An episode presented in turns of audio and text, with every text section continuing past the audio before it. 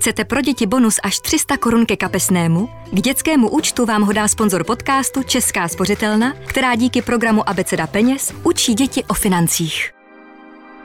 Důvěrně s Marian. Podcast o ženském těle a duši.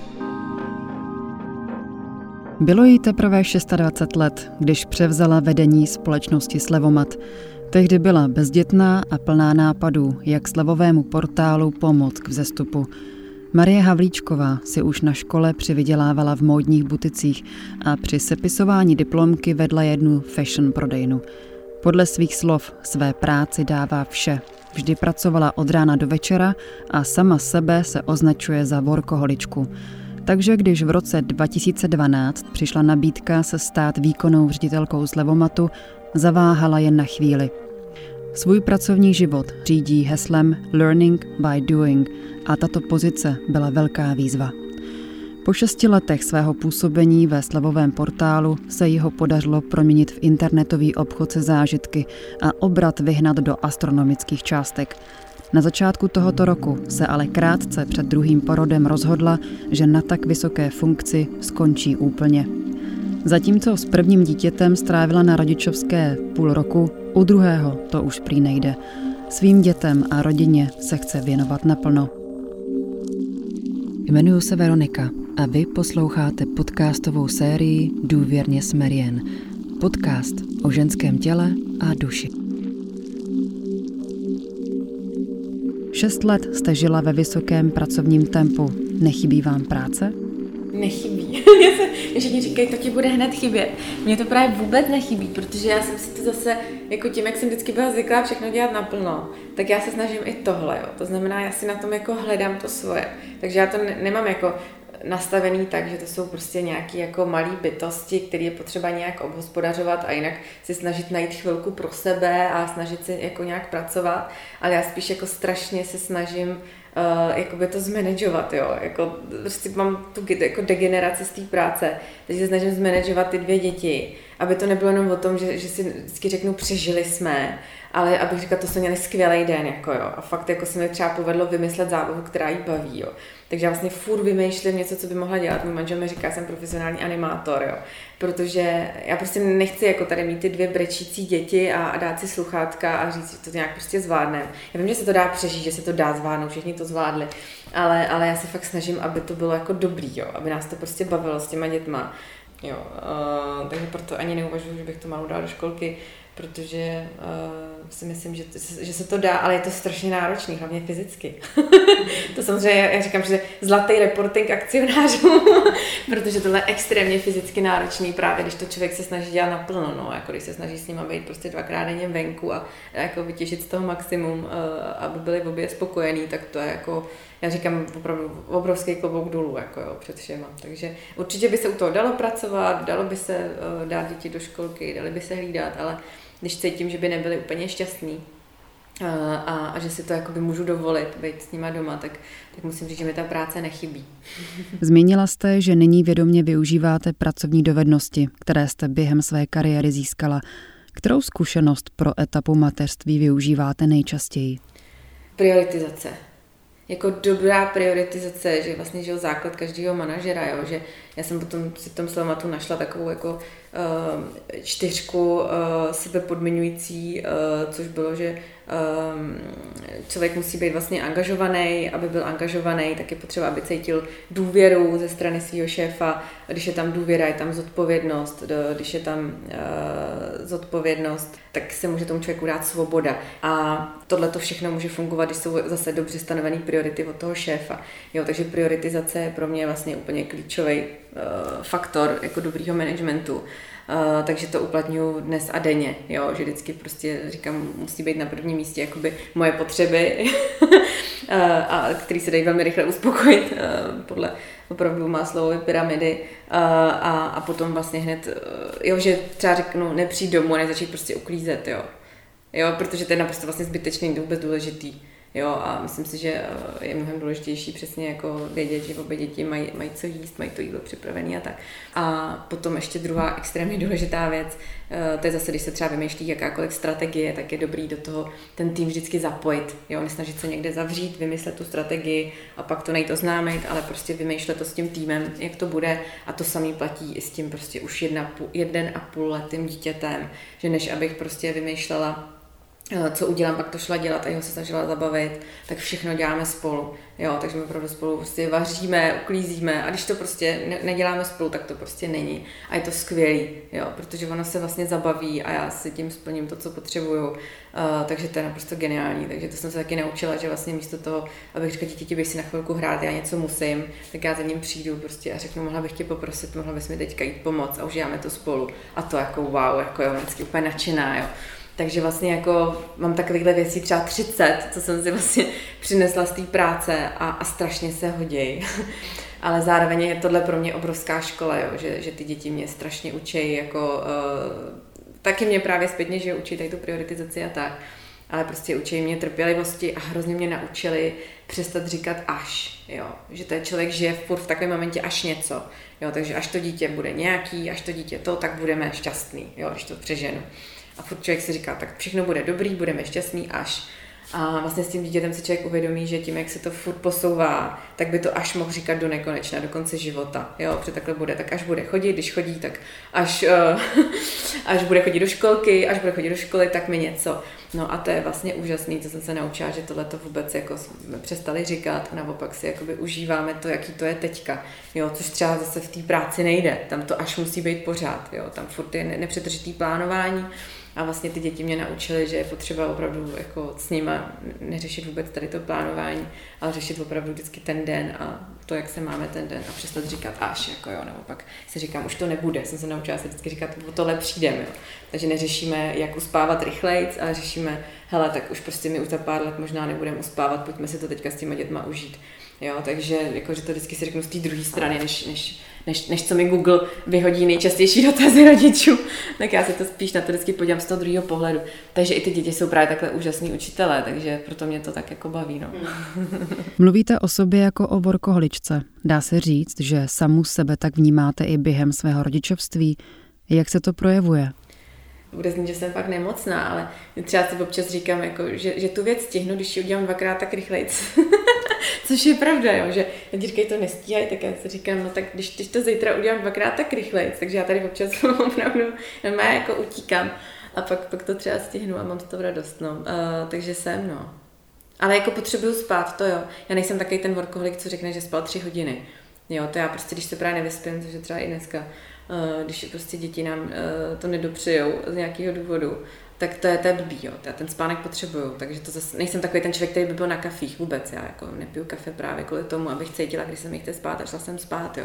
Takže to já zase jako hrozně naslouchám tomu tělu a té přírodě, takže nejsem takový ten workoholik, co to tlačí prostě přes ty signály toho těla, ale spíš prostě žiju v souladu jako s tím, co si to tělo žádá a když mě nechá, eh, když má dostatek energie a když se výdám s lidma, kteří mají energii, takže mě, mě ji předají a ne s těma právě vysavačema stěžovatelema, tak, tak to funguje dobře. Vašemu synovi jsou nyní čtyři měsíce. Už máte nějaké plány, co budete dělat, až budou děti starší? Jaké jsou vůbec vaše pracovní plány? Já když se podívám zpětně, vždycky říkám, když se podívám zpětně, deset let zpátky, pět let zpátky, nic z toho jsem neplánovala, absolutně. Jo, všechno se to vždycky nějak vyvinulo. Takže, jak jsem říkala, ty děti mě přestaly uh, nutit plánovat, a takže vůbec, já vůbec nevím. Hrozně mě baví právě ten mentoring, uh, hrozně by mě bavilo dělat nějaké ad hoc projekty, hrozně by mě bavilo uh, možná rozjet něco právě pro ty, na ty dětské aktivity. Uh, ale vůbec nevím. Jo. Nevím, kde budeme bydlet, jo. my už se teď se furt stěhujeme co, co rok, takže mm, vůbec netuším. Uh, a, a je to hrozně příjemný to neplánovat, protože vím, že se něco objeví, že něco přijde. No. Co byste poradila českým ženám, maminkám, aby své materství neprožívali v zoufalství nebo aby nechtěli své děti dávat co nejdřív do školky? Co by si podle vás měly maminky uvědomit, aby se na rodičovské dovolené necítili frustrovaně? No, já si myslím, že když se jednou ohlídnou, tak jako čeho budou litovat, no. Prostě budou litovat, že nebyli víc času s dětma. Eh, když se zeptám fakt všech vytížených manažerek, eh, manažerů, kterých jsem se zeptala, čeho životě litujou, tak mi řekli, že nestrávili víc času s dětma, když byli malí. A, takže jo, prostě, prostě firmy vznikají a zanikají, jo, pracovní místa taky. Uh, a i s tím dítětem vlastně může člověk, když se právě tomu věnuje trošku jiným způsobem, tak může vlastně načerpat obrovské množství zkušeností, které pak může vytěžit v tom pracovním životě. Ale já si i myslím, že to pracovní prostředí se dneska opravdu změnilo. Já chápu, že to bylo před deseti lety jinak, ale dneska i vnímám z té pozice minimálně toho onlineu, e-commerce prostředí, se kterým mám zkušenosti, že k těm ženám uh, na mateřský nebo s dětma se přistupuje opravdu jinak, jo? že to je prostě velmi hodnotná pracovní síla, protože mají mnohem lepší time management, jo? když už mají těch pět hodin, tak fakt pracují pět hodin, protože že pět hodin a pět hodin práce dvou lidí je naprosto odlišný. Uh, takže uh, já bych jim doporučila, ať se prostě vůbec nebojí toho být s těma dětma, dokud cítí oni, oni sami, že ty děti je potřebují, jo, když dají prostě do školky a to dítě tam prostě furt brečí, jo, je tam vyloženě nešťastný, tak já bych tomu fakt ještě nějaký čas dala, třeba půl rok, uh, to si myslím, že za, za tu dobu nic neuteče a to dítě pak třeba bude mnohem líp připravený. A, a, a myslím si, že opravdu dneska se na ty, na ty ženy jako s dětma pohlíží úplně jinak. Fakt to jako vnímám, že tam je velký posun, jo, že to je prostě hodnotná pracovní síla. Uh, stejně tak, jako když je člověk s tím jedním, teda ještě dítětem doma, tak opravdu se může vzdělávat. Dneska je takových možností, jo, v těch prostě různých jako uh, e-kurzů, uh, co se člověk může sám vlastně doma naučit po večerech, jo, že potom vlastně, že to není o tom, že by nějak jako zaspal. Dneska to není o tom, že mám nějaký prostě nějakou pracovní pozici a, a tu se sebou nesu do konce života, ale opravdu spousta pracovních pozic dneska se Eh, nabírá lidi, kteří se přesně naučili ty věci za pochodu, naučili se prostě sami, jo, eh, a takový jsou vlastně hrozně hodnotný. Eh, nebo prostě stačí chodit jako na, na, na různé jako konference, nebo je dneska hrozně moc takových jako skupin lidí, takových komunit ohledně, ohledně témat, jo, jako marketingových komunit, biznisových komunit, ale spousty dalších technologických, takže vlastně člověk s tím jedním dítětem vlastně nemusí vůbec zakrnět, jo, tak jak jsem to vždycky slyšela dřív, jo. Uh, takže já bych jim doporučila prostě jako naslouchat potřeby toho dítěte a, a když ucítí, že to je dobrý, aby pak neměli blbý pocit z toho, že ho přesně nechávají v nějaké instituci, kde není spokojený, tak, tak naslouchat potřeby toho dítěte a podle toho se vlastně rozhodnout, ale neřešit, že prostě půl roku zaspím a, a už, už pro mě nebude místo. Fakt jako můžu dát ruku do vojně za to, že je spousta firm, který si dneska těch matek na mateřský cení, jako jo, velmi, jako jo, že jsme to ve Slomatu měli úplně stejně, že, že zadání bylo najdi matku na mateřský, jako opravdu. jo, chceme někoho na part-time, někoho, kdo ale víme, že to bude dělat prostě spolehlivě, uh, bude mít přesně dobrý time management, uh, bude tu práci dělat rád, protože matka na mateřský tu práci dělá velmi ráda, protože ráda, že si odpočine. Takže uh, dneska víme, že se to fakt posunulo, jo, takže ať si to prostě ženy doma s těma dětma užijou a, a, a nežijou v tom permanentním strachu, že prostě jim někde něco uteče. Mnoho českých maminek se bojí, že po dvou, třech dětech vypadnou z pracovního tempa, návyků, přijdou o kontakty a děsí se, že se nebudou pak schopny adaptovat na aktuální pracovní podmínky. Odkud ale vy berete svou sebejistotu, že i po dětech najdete uplatnění? Protože ta tradiční jako forma kariéry je vlastně uh, vertikální. Jo, a já vlastně to vždycky měla tak, že pro mě ta kariéra nerovná se jako právě ta vertikála nahoru, ale pro mě to může být klidně horizontální ve smyslu, že se naučím něco nového. Jo, pro mě je důležité v životě dělat věci, které jsou dlouhodobé, kde se můžu se, sebe realizovat ale absolutně pro, ně, pro mě není důležitý eh, růst nahoru, takže já jako nebudu jako hledat eh, CEO, jako jo, nebo nebudu hledat prostě, tak budu v boardu někde, jo, já budu prostě hledat něco fakt, kde budu cítit, že zase můžu něco třeba opravit a něco se tam můžu naučit, jo. Takže proto beru tu sebejistotu, já klidně budu zase do obchodu a zase si to vyšlapu nahoru. Mě to vůbec nevadí, jo, protože mě to prostě hrozně baví, takže Uh, proto beru tu sebejistotu. Mě fakt úplně jinak, jestli tady půjdu do obchodu prodávat. Jako já, já opravdu tam budu dělat tři měsíce, řeknu jim, co tam můžou zlepšit a pak třeba prostě, jo, budu otvírat tam popočky. Uh, takže um, proto beru tu sebejistotu, mě vlastně úplně jedno, co budu dělat, jenom když to bude něco, co splňuje tady nějaký ty moje základní jako představy, že to fakt není nějaká jako rychlokvaška, eh, něco, co se prostě rychle otočí. Já bych nechtěla jít do nějakého startupu, kde je plán to za dva, za dva roky otočit, prodat, jo. Já opravdu budu chtít eh, spíš někam něco stavět jako dlouhodobějšího, takže proto mm, mě to je úplně jedno. Byla jste úspěšná manažerka. Na vaší zdi vidím spoustu ocnění, která to dokazují. Svou práci dle svých slov milujete.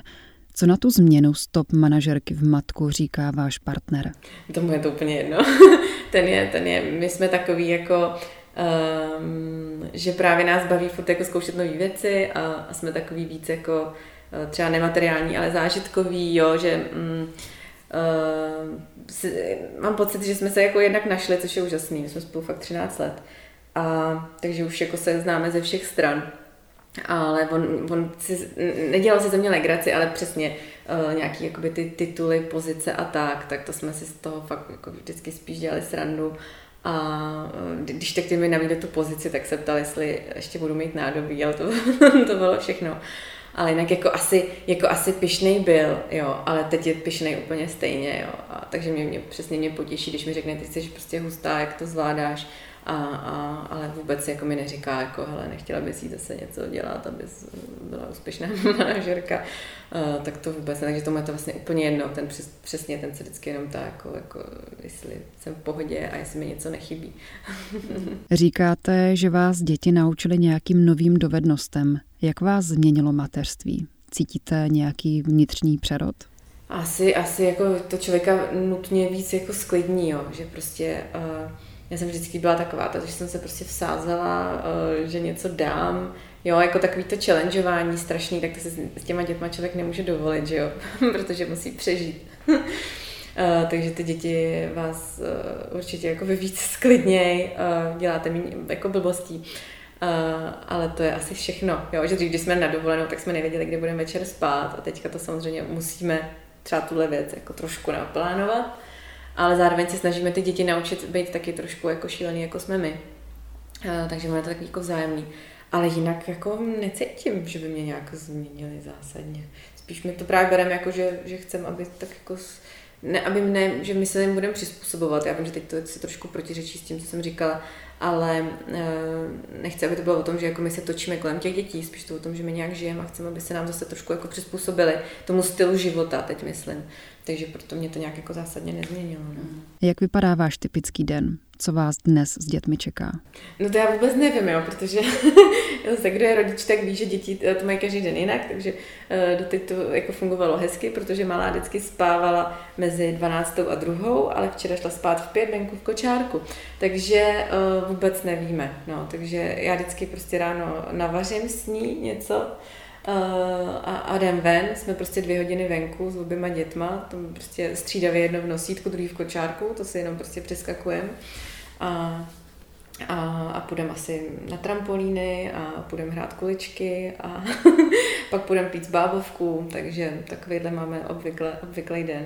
To byla Marie Havlíčková, dvojnásobná maminka, která i na základě své vlastní zkušenosti z pozice manažerky i matky považuje rodiče za jedny z nejlepších zaměstnanců s výbornou efektivitou, time managementem a plánováním. Důvěrně s Marian. Podcast o ženském těle a duši. Co žene české ženy z rodičovských dovolených do práce a co naopak drží matky doma s dětmi? Jak dlouho je pro dětský vývoj třeba, aby potomek strávil raný čas s matkou a proč je to tak důležité?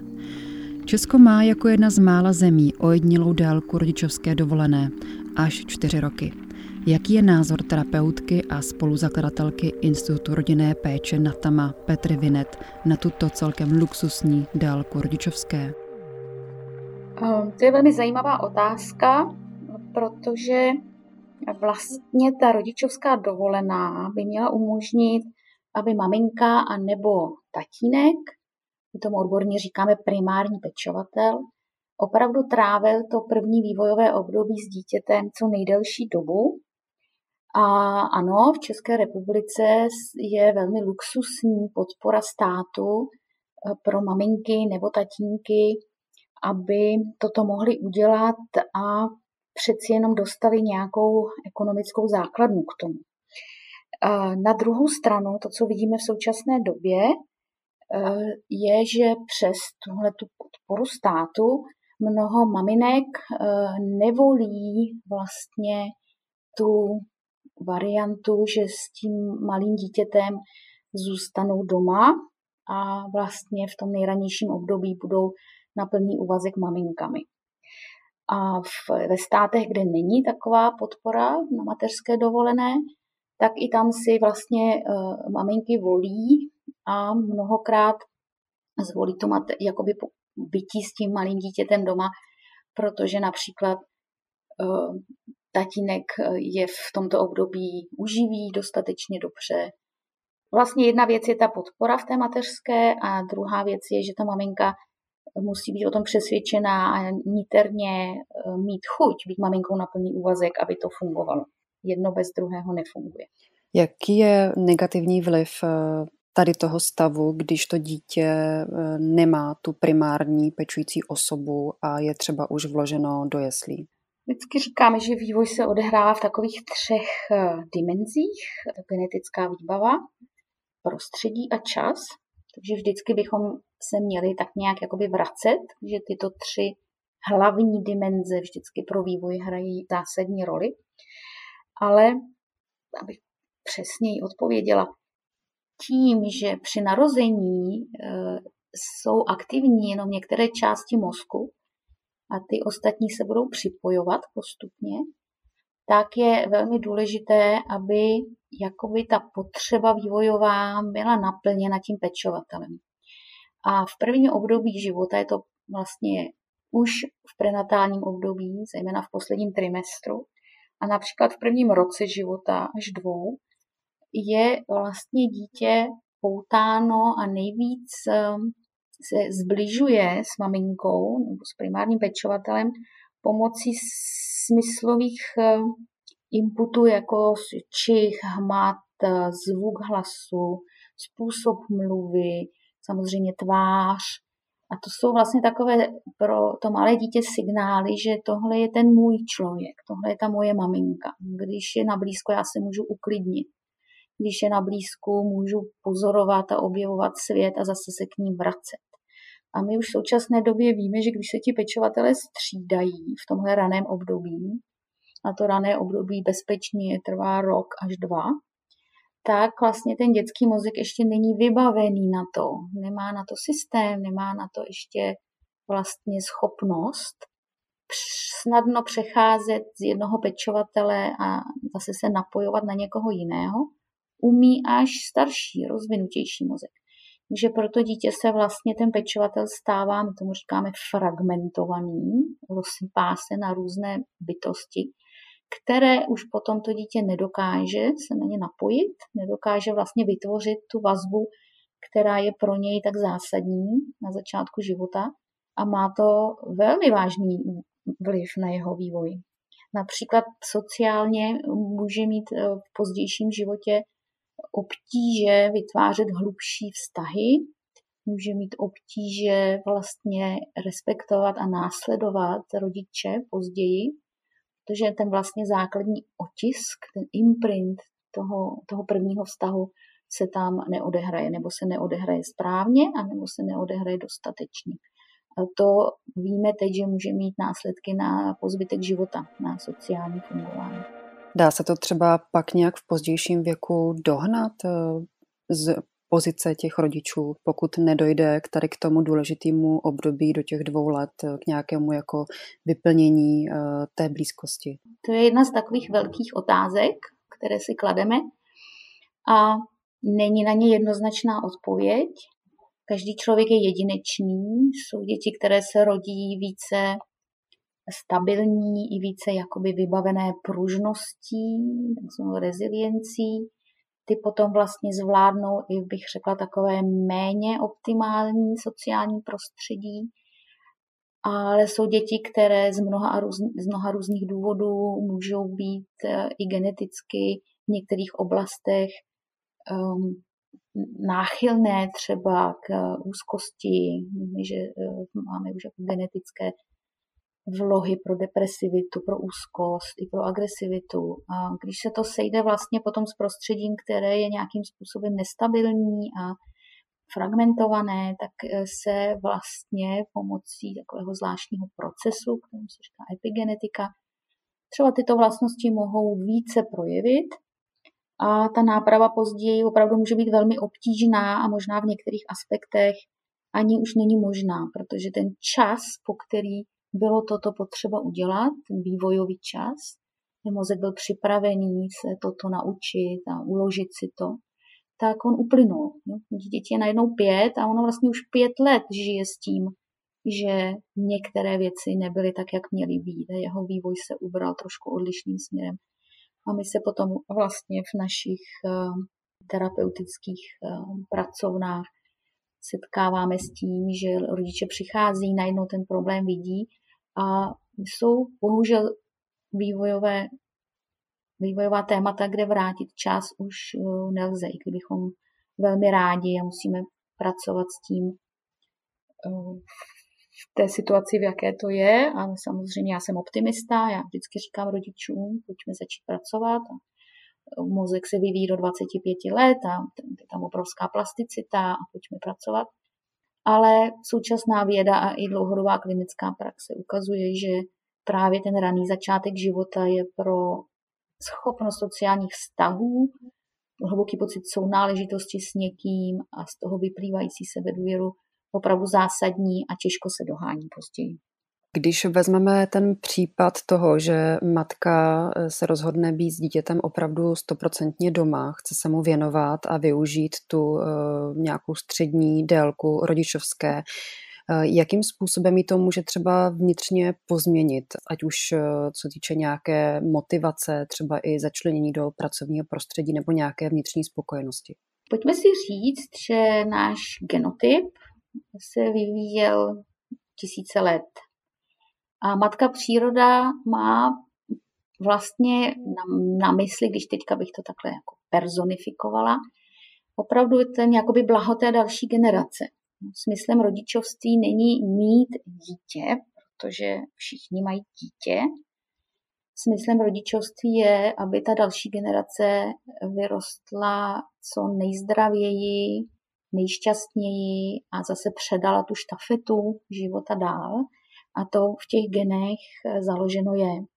Je tam taková velké heslo přežití a tohle je vlastně taková nadstavba přežití je, že dám život další generaci a udělám všechno pro to, aby ta generace vyrostla zdravě a spokojeně a, a život šel dál.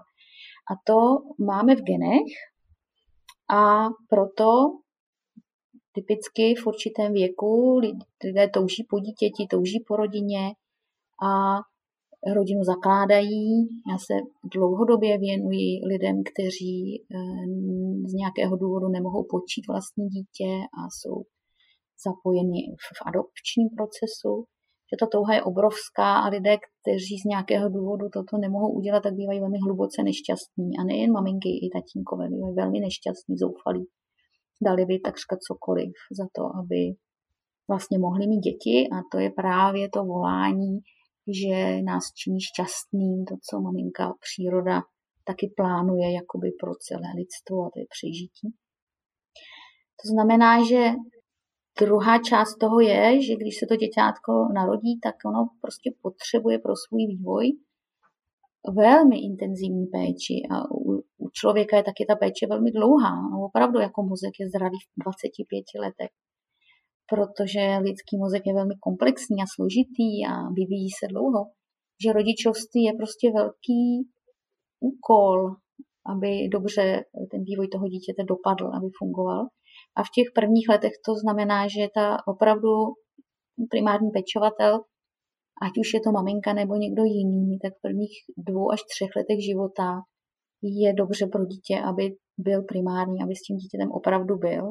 A když budu hodně náročná, tak aby s ním byl a byl s ním spokojený a šťastný.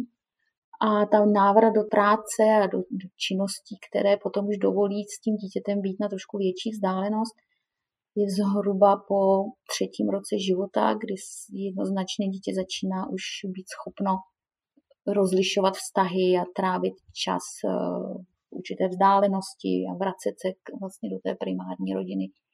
A je to vývojově správně. A nevím uh, přesně, jak se k tomu vyjádřit. Je to volba těch maminek uh, a každá kariéra může počkat, myslím. Dá se studovat a dá se být zapojen, i když člověk je s malým dítětem doma. A pak, když opravdu je to tak zásadní pro mě, třeba jedna moje velmi významná kolegyně, paní profesorka z Kolumbijské univerzity v New Yorku, měla dvě děti a s manželem se opravdu dohodli, že ona šla po šesti týdnech zpátky na univerzitu do výzkumu a její manžel ale byl ten, kdo s těmi malými dětmi byl doma pod potřebnou dobu.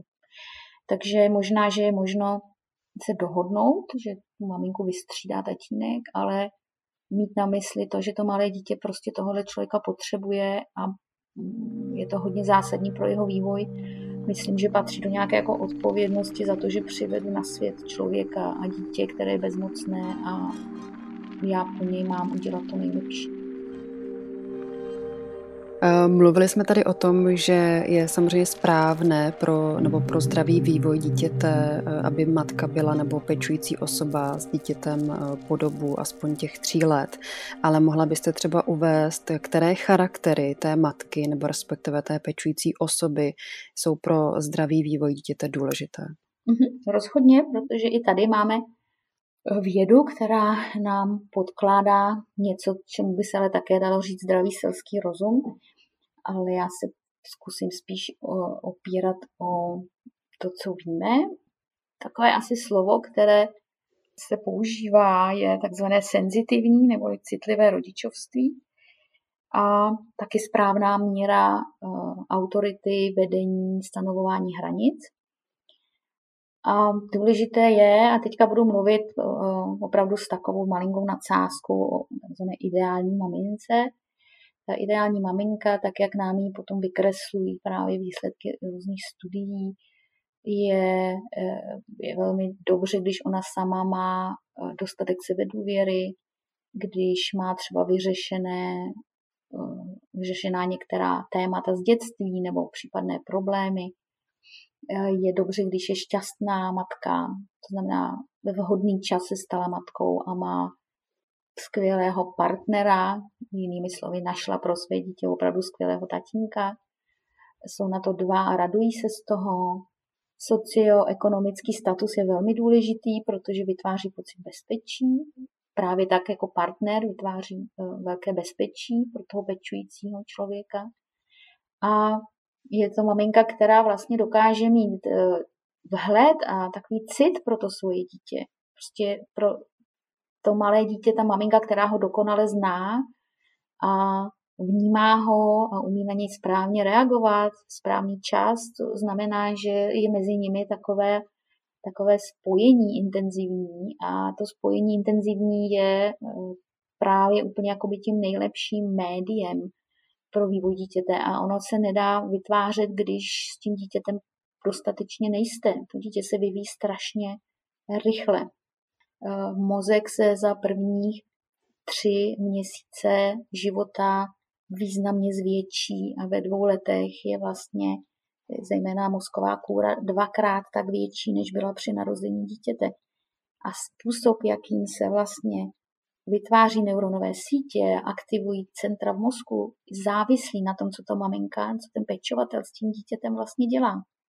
Všechno to žvatlání, šišlání, učení, chování, mazlení, zpívání, dívání se do očí je zásadně nutný prostředek, když to řeknu studeně, a je to vlastně to, co pro vývoj toho dítěte je tak zásadní a ty klady nebo ten, ten, ten, jakoby ten pozitivní dopad takového pečujícího prostředí bude to dítě skutečně používat zbytek života.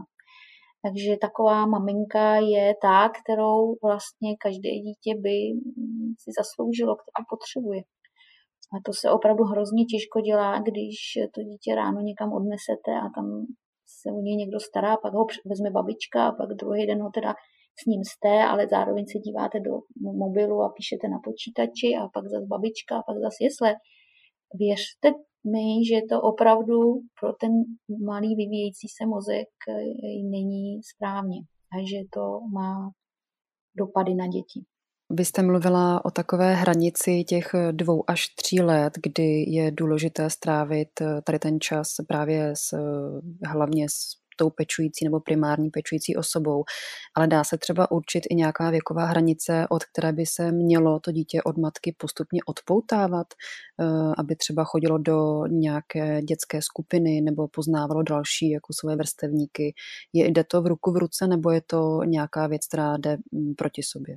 Je to krásný takový pozvolný, přirozený vývoj, na který úplně nejsou tabulky, že současné maminky právě vždycky chtějí mít tu tabulku, kdy už to dítě má být na tom nočníčku a kdy má začít chlopat mrkev a kdy už půjde někam, ale tabulky úplně nefungují. Ale pojďme se na to podívat tak, že vlastně všechny vývojové fáze dítěte probíhají v takovém kolečku, takových čtyřech stupních. Nejdřív se všechno musí v, to, v tom malém věku, nebo dítě se něco učí, dělat vlastně pro něj.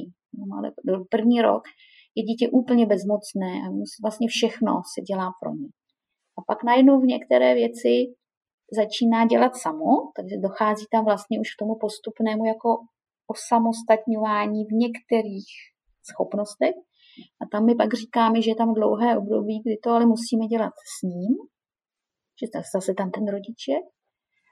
Ale pak už to dítě je vlastně docela kompetentní a potřebuje jenom dohled a pak v nějaké chvíli získá autonomii a už takřka vlastně ten rodič tam v, té dané, v tom daném momentě není potřeba. Akorát, že těch schopností, které to dítě si musí jakoby osvojit a naučit se strašně moc a jdou postupně.